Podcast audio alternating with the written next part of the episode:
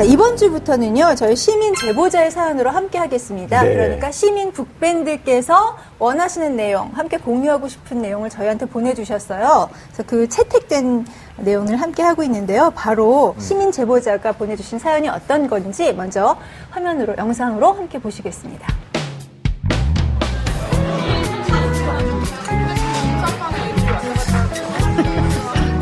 네, 저는 1980년부터 2001년까지 둔촌, 둔촌 주공 아파트에 살았던 김운이라고 합니다. 오늘 이 자리는 제 이민 환송회를 하는 자리고요. 저희 친구들이 다 둔촌 주공 아파트에서 어린 시절을 보낸 친구들이거든요.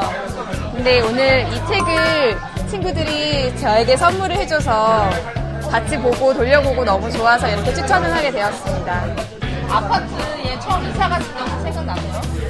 네, 생각이 또렷이 나죠. 나 진짜 나는데? 아, 앨범을 봐서 기억이 나는구나. 아, 뭐, 기억나는 것도 내 기억이니까. 어떤 분에게 이 책을 추천하나요? 그냥 둔촌동에 대한 추억이 있는 분이라면 다들 좋아하실 것 같아요. 사진만 봐도 되게 옛날 생각이 많이 나기 때문에 다들 좋아하실 것 같습니다. 이런 어린 시절이 그리운 사람들 그리고 그런 기억을 갖고 싶은 사람들 느껴보고 싶은 사람들에게 모두 모두 추천하고 싶습니다.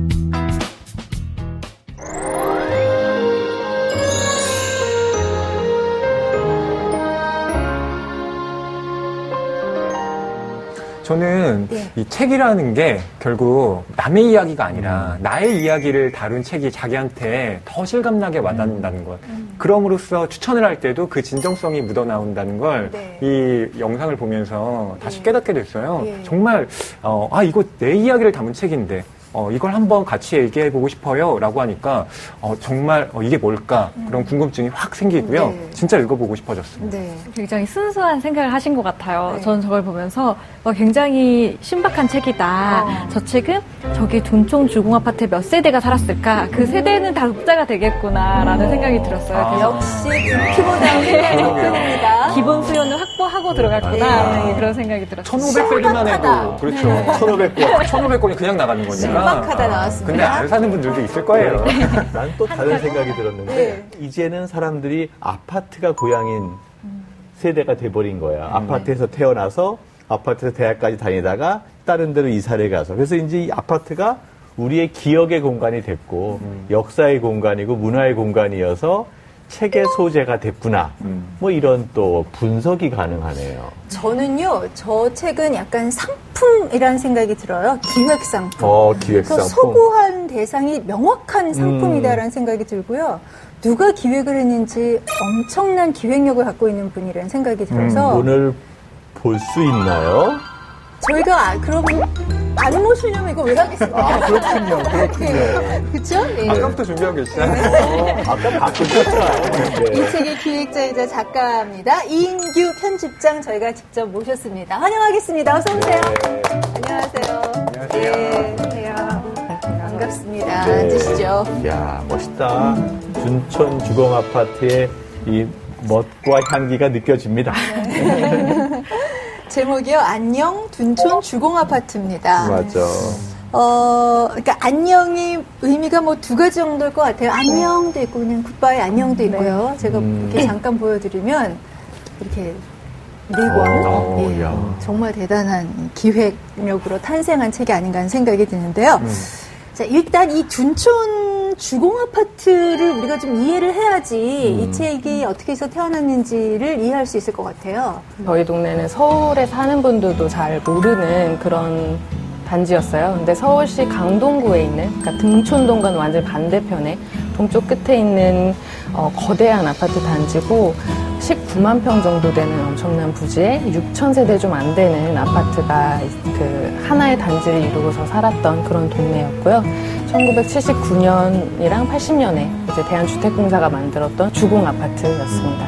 그러면 이인규 편집장께서는 둔촌 주공 아파트 거주자 네, 거주자였고 예. 사실 저한 저는 거기서 태어나고 자랐고 유년 시절의 기억이 다 그곳에 있는 사람이고요. 저는 이 책을 읽으면서 흥미로웠던 게 안 그래도 책 앞부분에 그 얘기가 나오잖아요. 네. 강서구 등촌동은 알아도 맞아, 강. 강동구 등촌동은 사람들이 잘 네. 모른다. 네. 근데 제가 바로 그 강서구 등촌동에 사는 사람이거든요. 네. 그래서 저도 제가 등촌동에 살아요 그러면 아니 어디라고요? 등촌동? 아니요 등촌동이요. 막 이렇게 했던 적이 몇 번 있어요. 지역을 많이 헷갈리 시니까. 네, 그래서 예. 아 도대체 저 강 동 쪽에는 어떤 분들이 살까 늘 궁금했는데 이 책을 통해서 네. 아 우리하고 비슷한 어떤 사람들이 그냥 이렇게 살고 있었구나 하는 공감대도 형성됐고요.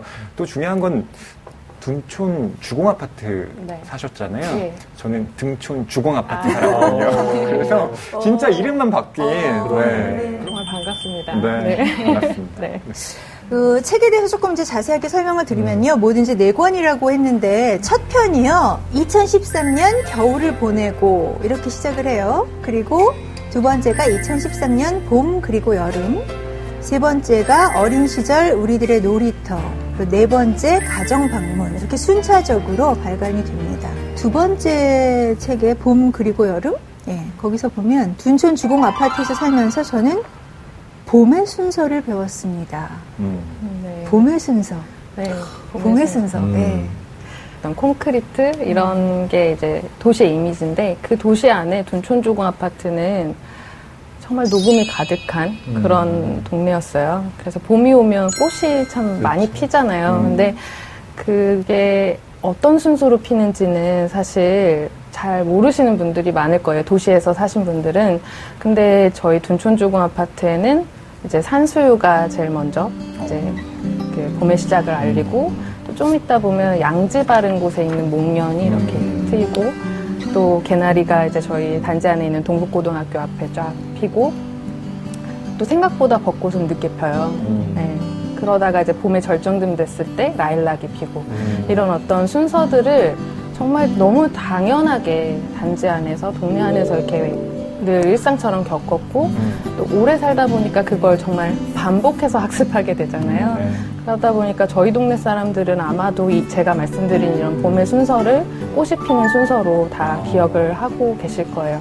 그래서 약간 좀 다른 분위기의 그런 동네였습니다. 좀 특수한 세대가 있는 것 같아요. 저희가 다 아파트 세대기는 하지만 사실 저도 둔촌 주공 아파트는 가끔 놀러 갔었거든요. 그러면 네 화단이 따로 요즘 아파트는 화단이 따로 있는데 여기는 화단이 있는 게 아니라 그냥 숲속에 아파트가 들어가 있다는 느낌이 되게 들거든요. 그 매미 소리가 엄청 시끄러웠던 기억이 나고 아파트 그냥 문을 열면 바로 여기 너무 나무와 막 이런 숲 속에 내가 와 있는 것 같은 느낌이 드는 것 같은데요. 요즘의 아파트에서는 누릴 수 없는 일단 여유인 것 같고요. 또 한 가지는 중요한 건 사람들인 것 같아요. 음. 예전에 제가 어렸을 때는 아파트에 살았어도 옆집 애기를 제가 잠깐 대신 봐주거나 어. 아파트 가운데 이렇게 천막 같은 게 세워지고 거기서 뭐 운동회나 막걸리를 마시는 동네 행사들이 있었는데 정말 요즘에 그런 뭐 미안이나 이런 큰 아파트에서는 사실 똑같이 아파트는 있지만 그때 그 사람들이 없었다는 생각이 들거든요. 그래서 이 사이에 있는 맞아요. 예전 그런 단독주택은 아니지만 아파트 사이에 어떤 특수한 세대가 있었던 게 아닌가 그런 생각이 들었어요. 어, 저는 그 3권인 그러니까 어린 시절 우리들의 놀이터가 인상적이었는데 거기에 네. 제가 살았던 동네에는 없는 게 있더라고요. 기린 미끄럼틀. 아 진짜 부러웠습니다. 아, 되게 특- 특이했어요. 아 그러니까요. 아니 다른 동물도 아니고 기린 미끄럼틀이니까 얼마나 목이 길어요. 그래서 쭉 내려오는데 아 내가 어렸을 때 저걸 탔어야 되는데 어, 그런 좀 부러움이 가장 많이 들었던 예, 그런 권이었습니다. 저는 또 기린 미끄럼틀 앞에서 네. 마지막에 이제 불꽃 불꽃놀이 같은 것 하는 장면이 있잖아요. 네. 그때 굉장히 많은 사람들이 짠했을 것 같아요. 그게 어떤 취지에서 이렇게 같이 모여서 하게 됐는지 음. 또 이렇게 보다 보면 나중엔 좀 커뮤니티가 형성된 느낌이 들거든요. 맞아요. 그래서 사람들이 여기 하나 둘 모여들기 시작했나 뭐 그런 이야기도 좀 궁금합니다. 그 놀이터가 사라진다라는 게 이제 아파트 게시판에 붙었고 그 소식을 접하고 부랴부랴 이제 그 저희 동네 놀이터가 12개가 있었어요. 그래서 그걸 다 찍어서 기록을 하는데 이 기린 미끄럼틀은 좀 보셔서 아시겠지만 존재감이 좀 남달라요, 대- 정말로. 네, 네, 대단한 존재감이 있었어요. 그래서 그또 동네의 상징과도 같은 그런 거여서 아 이걸 그냥 이렇게 떠나보낼 순 없다 싶어서 뭐라도 해야겠다라는 생각이 들었고 엄청 고민을 하다가 이 철거되기 전날에 새벽에 SNS에 우리 마지막으로 불꽃놀이를 하자라는 거를 이제 올렸어요. 다행히 아침에 올렸는데 저녁에 그만큼의 사람들이 모였어요. 그러니까 그 전에 제가 사실 SNS를 꽤 열심히 했었어요. 그래서 동네 분들이 이 페이스북 페이지에 많이 모여 계셨고 그러다 보니까 정말 그분들이 현장으로 나와주신 거죠. 그래서 커뮤니티는 사실 이제 그 이전부터 좀 SNS를 통해서 많이 교류를 하고 있었어요. 동대표 이런 거 하시고 옛날로 따지면 마을 총장 마을 느낌이죠. 총장, 맞아요. 네, 역할을 약간, 예, 약간 그런 느낌들도 있었어요. 온라인 총장, 총장 같은. 아니 참 좋네요. 이렇게 단지가 큰데 현대 사회를 살아가는데도 불구하고 맞아요. SNS를 통해서 소통이 되는 네. 거잖아요. 네. 이야. 네, 안녕 둔촌이라는 프로젝트를 통해서 네. 그런 사람들이 이제 페이스북에 모여든 되게 거죠. 좋은 것 같아요. 그러니까 그런 책을 통해서 커뮤니티가 구현되는 것. 네. 그러니까 그게 사실 마을 공동체 열심히 만들려고 하지만 그런 구심점이 없어서 사업들이 제대로 진행이 안 되는데 한 사람이 어떻게 마을을 기억의 공간으로 만들고 사람들이 뿔뿔이 흩어진 기억들을 하나로 모아서 기린 뭐 이런 상징물을 모인다는 것. 나는 도시의 미래를 보여준 게 아닌가 생각이 들고요. 촌장이 아니라 서울시장으로 나와야 될 것 같아요. 오늘 방송 좋았나요? 방송에 대한 응원 이렇게 표현해주세요. 다운로드하기, 댓글 달기, 구독하기, 하트 주기. 더 좋은 방송을 위해 응원해주세요. 다운로드하기,